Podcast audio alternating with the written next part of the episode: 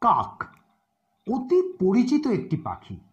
পাতি কাক দাঁড় কাক ইত্যাদি আমরা হামেশাই দেখে থাকি। পাখি হিসেবে কাককে মানুষ খুব একটা পাত্তা দেয় না। কিন্তু কাক আমাদের নানা রকম উপকার করে, এই কথা আমরা সবাই জানি। মাঝে মাঝে কাক কিন্তু বেশ সমস্যায়ও ফেলে দেয়। এই ধরুন, বাড়ি থেকে চামচ নিয়ে অন্য বাড়ির ছাদে ফেলে দেওয়া। কিংবা খাবারের প্যাকেট হাত থেকে তুলে নিয়ে চলে যাওয়া, এই সব। কিন্তু টেনিদা এক কথায় বলেন কাক অতি সজ্জন প্রাণী যার তুলনা মেলা ভার।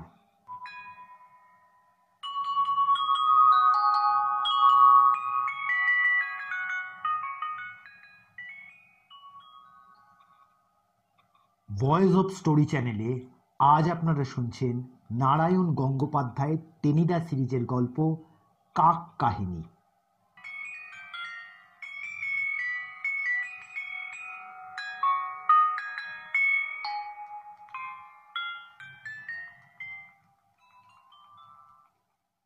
বাড়ির সামনে রকে বসে একটু করে ডালমুট খাচ্ছি আর একটা কাক আমাকে লক্ষ্য করছে। শুধু লক্ষ্যই করছে না দিব্যি নাচের ভঙ্গিতে এগিয়ে আসছে আমার মুখের দিকে তাকাচ্ছে হঠাৎ কি ভেবে একটু উড়ে যাচ্ছে আবার নাচতে নাচতে চলে আসছে। কা কা। বলে মিহি সুরে একবার ডাকলো একটুখানি। ঠোঙাটা শেষ করে আমি ওর দিকে ছুঁড়ে দিলুম। বললুম ছুঁচো পালা। আর ঠিক তক্ষণই আমাদের পটল ডাঙার টেনিদা এসে হাজির।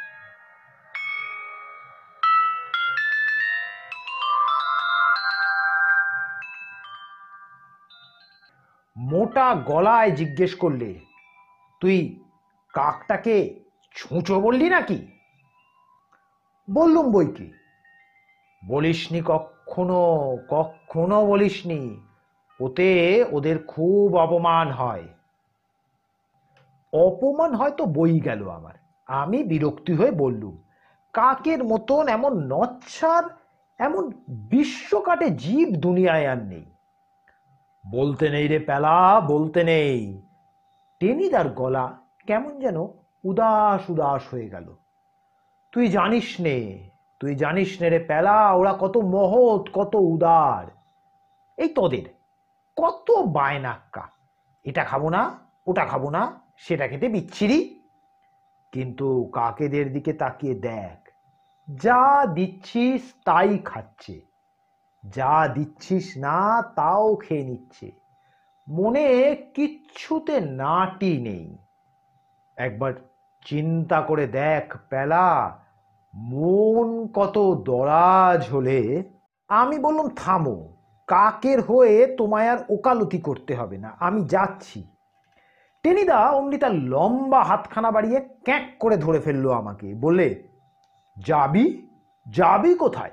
হত ছাড়া হাবুল সেনের বাড়িতে গিয়ে আড্ডা দিবি। নইলে ওই ক্যাবলার ওখানে গিয়ে ক্যারাম খেলবি। এই তো, খবরদার, চুপ করে বসে থাক। আজ আমি তোকে কাক সম্পর্কে জ্ঞান মানে সাধু ভাষায় যাকে বলে আলোকদান করতে চাই। অগত্যা বসে যেতে হলো। টেনিদার পাল্লায় একবার পড়লে আর সহজে নিস্তার নেই। টেনিদা খুব গম্ভীরভাবে বললে আমার মোক্ষদামাইশকে চিনিস? বলুম না। না চিনে ভালোই করেছিস, যাগ্গে। মোক্ষদা তো তেলেনি পাড়ায় থাকে, জানিস তো। মাসির সব ভালো, বুঝলি? কিন্তু এন তার তিলের নাড়ু তৈরি করে আর কেউ গেলেই তাকে খেতে দেয়। সে তো বেশ ভালো কথা। আমি শুনে অত্যন্ত উৎসাহ বোধ করলুম, তিলের নাড়ু খেতে তো ভালোই। ভালোই। টেনিদা মুখটাকে বেগুন ভাজার মতো করে বললে মোক্ষদা মাসির নাড়ু একবার খেলে বুঝতে পারতিস। কি করে বানায় তা মাসি বলতে পারে? মার্বেলের চাইতেও শক্ত, কামড় দিলে দাঁত একেবারে, বুঝলি, ঝনঝন করে ওঠে। সকাল বেলায় একটা মুখে তুলে নিয়ে চুষতে থাক। সন্ধে বেলায় দেখবি ঠিক তেমনই বেরিয়ে এসেছে। জানলি, ওই তিলের নাড়ুর ভয়েই আমি তেলেনি পাড়ায় যেতে সাহস পাই না।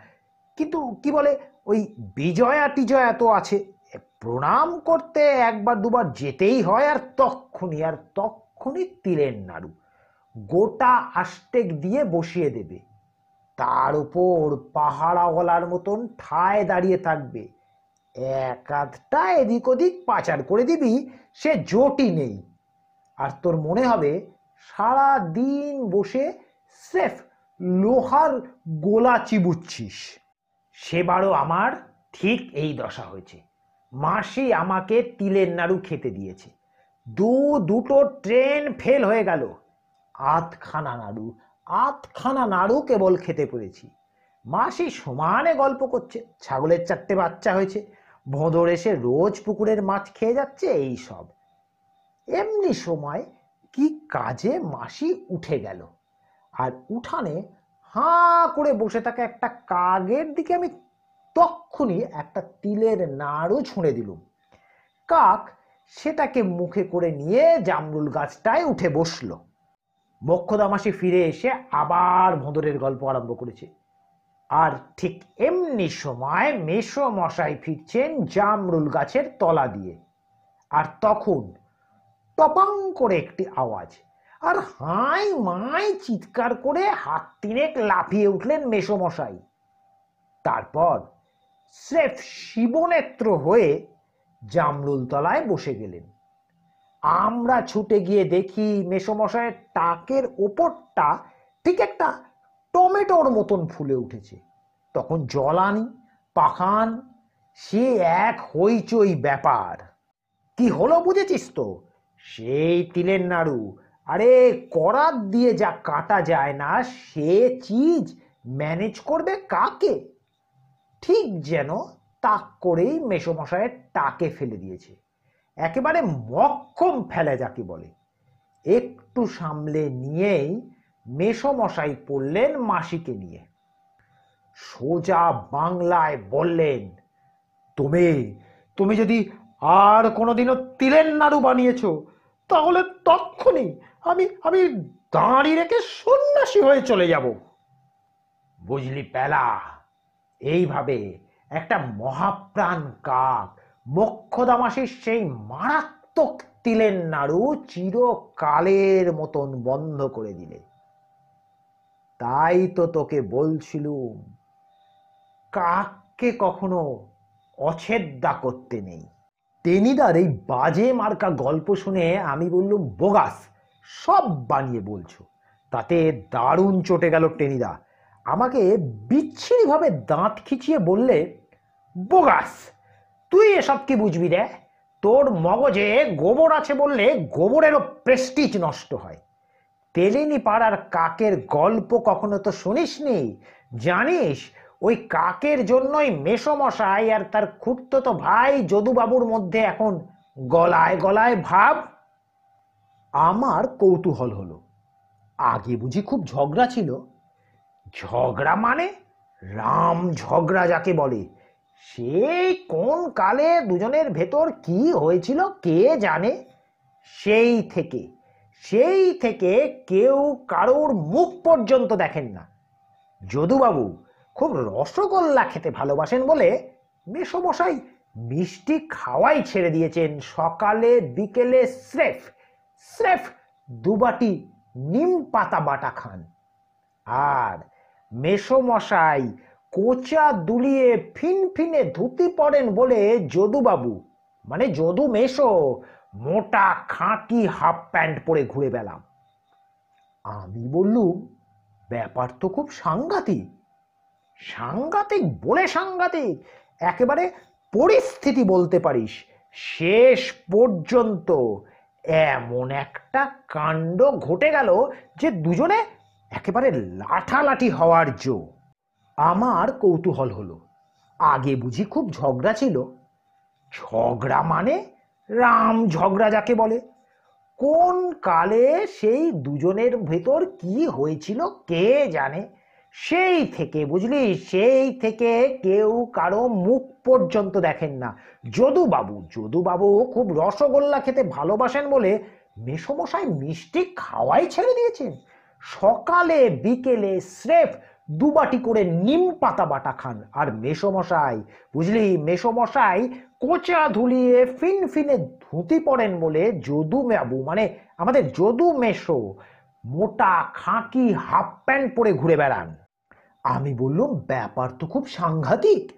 সাংঘাতিক বলে সাংঘাতিক, একেবারে পরিস্থিতি বলতে পারিস।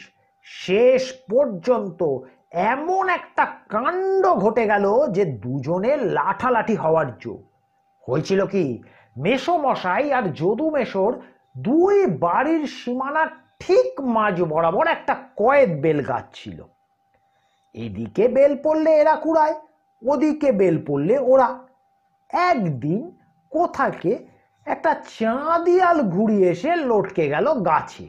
যদুমেশের ছেলে পল্টন তো তক্ষণে কাঠবিড়ালির মতন গাছে উঠে পড়েছে। আর সেই গাছে কাকের বাসা নতুন বাচ্চা হয়েছে। পল্টনকে দেখেই তারা খাঁ খাঁ করে তেড়ে উঠল। পল্টন হাঁ হাঁ করে উঠবার আগেই তাকে গোটা দশেক রাম ঠোক চাঁদিয়াল ঘুড়ি মাথায় উঠল। বাবা গো, মা গো, বলতে বলতে পল্টন গাছ থেকে কাটা কুমড়ের মতো ঝপাত। ভাগ্যিস নিচে যদু মেশোর একটা খড়ের গাদা ছিল। তাতে পড়ে পল্টন বেঁচে গেল, নইলে হাত পার আস্ত থাকতো না। মনে রাগ থাকলে জানিসই তো, বাতাসের সঙ্গে গলায় দড়ি দিয়েও ঝগড়া পাকানো যায়। পল্টন ভ্যাঁ ভ্যাঁ করে কাঁদতে কাঁদতে ছুটল বাড়ির দিকে আর লাফাতে লাফাতে বেরিয়ে এলেন যদুমেশো রাগ হলে যদুমেশোর মুখ দিয়ে হিন্দি বেরোয়। চিৎকার করে তিনি বলতে লাগলেন, এই তোমারা কাক, হামারা ছেলে কো ঠোকরায়া দিয়া? মেশো মশাই বা ছাড়বেন কেন? তিনিও চেঁচিয়ে বলতে লাগলেন, ও কাক, হামারা নেহি তুমারা হ্যায় तुम उसको पुषा है।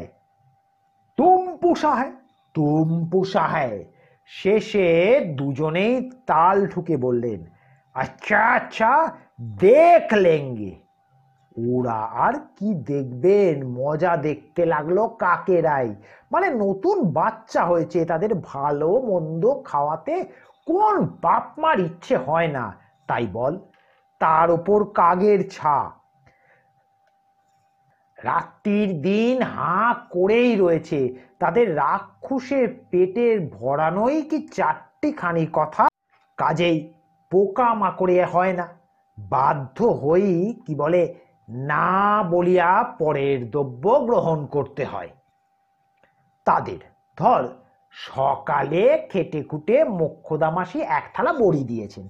কাগেরা এসে পাঁচ মিনিটে তার থ্রি ফোর্থ ভ্যানিশ করে দিল। ওদিকে আবার যদুমেশর মেয়ে মানে আমাদের মুচিদি, পুকুরে মাছ কেটে ধুতে যাচ্ছে। ছপাট ছপাট খান দুয়েক মাছ তুলে নিয়ে চম্পট। কাজেই ঝগড়াটা বেশ পাকিয়ে উঠল। কাক নিশ্চিন্তে কাজ গুছিয়ে যাচ্ছে আর দুই মেশো সমানে এ ওকে শাসাচ্ছেন দেখলেঙ্গা দেখলেঙ্গা শেষে। শেষে আমার রিয়েল মেসমশাই ভাবলেন, একবার সরজমিনে তদন্ত করা যাক। মানে কয়েদ বেল গাছের যে ডালে কাকের বাসা, সেটা তার দিকে না যদু মেশোর দিকে। গুটি গুটি গিয়ে যেই গাছতলায় দাঁড়িয়েছেন, ব্যাস, অমনি অমনি খাঁ খাঁ করে আওয়াজ আর টকাস টকাস মেসমশায়ের মাথায় টাক আছে। আগেই বলেছি, সেখানে কয়েকটা ঠক্কর পড়তেই ঊর্ধ্বশ্বাসে ছুটে পারলেন তিনি আর চিৎকার করে বলতে লাগলেন কিসকা কাক, এখন আমি বুঝতে পারা হ্যায়। ওদিকে যদুমেশও ভেবেছেন, কাকের বাসাটা কার দিকে পড়েছে দেখে আসি। যদুমেশো রোগা আর চটপটে তাই হাফ প্যান্ট পরেন। তিনি সোজা গাছে উঠে লেগে গেলেন। যেই একটুখানি উঠেছেন, অমনি কাকেদের আক্রমণ। মেরে ফেললে মেরে ফেললে বলে যদুমেশো খড়ের গাদায় পড়ে গেলেন আর চেঁচিয়ে উঠলেন কিসকা কাক, এক্ষুনি প্রমাণ হো গিয়া। মেসমশাই সোজা গিয়ে থানায় হাজির। দারোগা বাবুকে বললেন, যদু চাটুর্যের পেট ক্র আমার ফ্যামিলিকে ঠোকরাচ্ছে, আমার সম্পত্তি নষ্ট করে ফেলেছে, আপনি এর বিহিত করুন। পেট ক্রো কিছুই বুঝতে না পেরে দারোগা একটা বিষম খেলেন। আগে হ্যাঁ পোষা কাক, যদু চাটুর্যের পোষা কাক। দারোগা বললেন ইম্পসিবল কাক কখনো পোষ মানে? কাক কারুর পোষা হতে পারে? মেসমশাই বললেন, পারে স্যার, আপনি ওই ধরুবাজ যদু চাটুর্যকে জানেন না। ওর অসাধ্য কাজ নেই। দারোগা তখন কান পেতে সব শুনলেন, তারপর মুচকি হেসে বললেন আচ্ছা আপনি এখন বাড়ি যান। আমি বিকেলে আপনার ওখানে যাব তদন্ত করতে। মেশো মশাই বেরিয়ে যেতে না যেতেই যদু মেশো গিয়ে দারোগার কাছে হাজির। স্যার, মধু চাটুর্যে কয়েদ বেল গাছে কাক পুষেছে আমার সঙ্গে। আমার সঙ্গে শত্রুতা করার জন্য সেই কাকের উপদ্রবে আমি ধনে প্রাণে মারা গেলুম। দারোগা ভুরু কুচকালেন, বললেন, পেটক্রো, নির্ঘাত। দারোগা যদুমেশরও কথা সব শুনলেন, তারপর বললেন, ঠিক আছে, আমি বিকেলে যাব আপনাদের ওখানে তদন্ত করতে। বাড়ি ফিরে দুই মেশই এ ওকে শাসাতে লাগলেন। আজ বিকেলে পুলিশ আয়েগা। তখন বোঝা যাবে কোন কাক পুষা হ্যায়।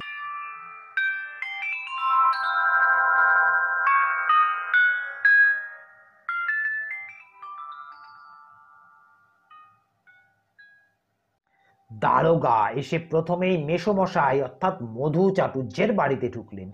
মেসমশাই তাকে আদর করে বসালেন, খুব করে চা, অমলেট খাওয়ালেন। কাকের বিশদ বিবরণ দিলেন।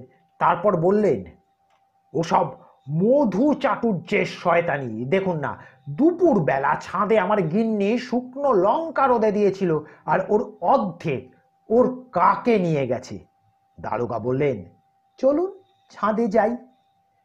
কিন্তু ছাদে যেতেই দেখা গেল তার এক কোণে ছোট্ট একটা রূপোর ঝিনুক চিকচিক করছে। দারোগা সেটা কুড়িয়ে নিয়ে বললেন, এ ঝিনুক কার? আপনার বাড়িতে তো কোনো ছেলে পুলে নেই।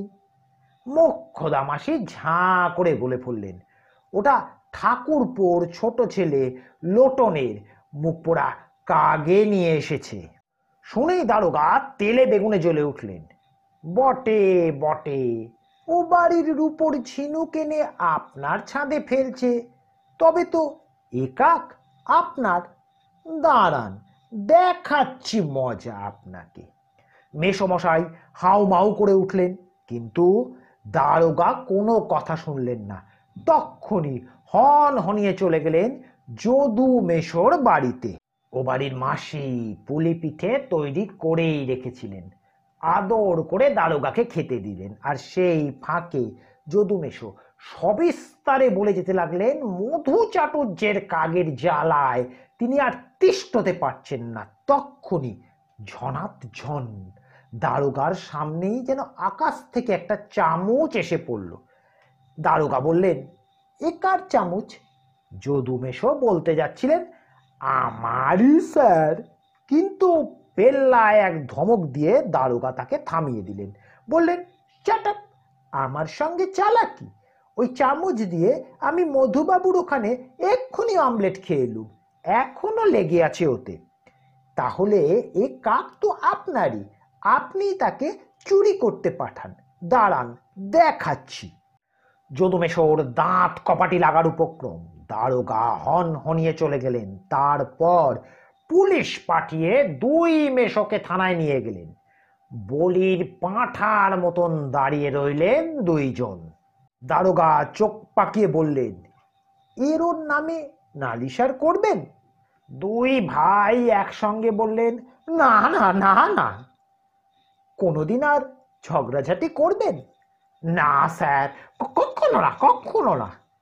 তাহলে বলুন, ভাই ভাই এক ঠাই ওরা বললেন, ভাই ভাই এক ঠাই এ ওকে আলিঙ্গন করুন।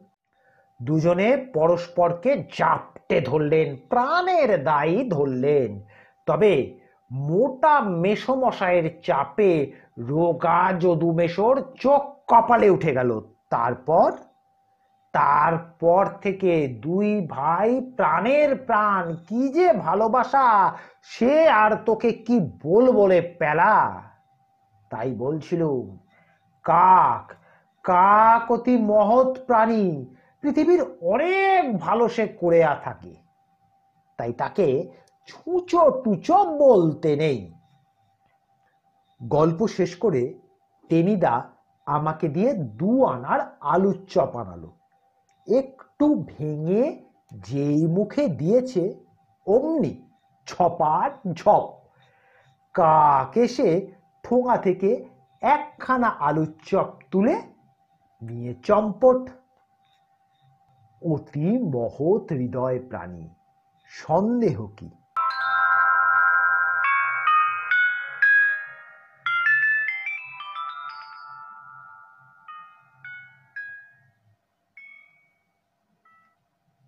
গল্পটি ভালো লাগলে লাইক এবং শেয়ার করুন। চ্যানেলে নতুন হলে চ্যানেলটিকে সাবস্ক্রাইব করতে ভুলবেন না।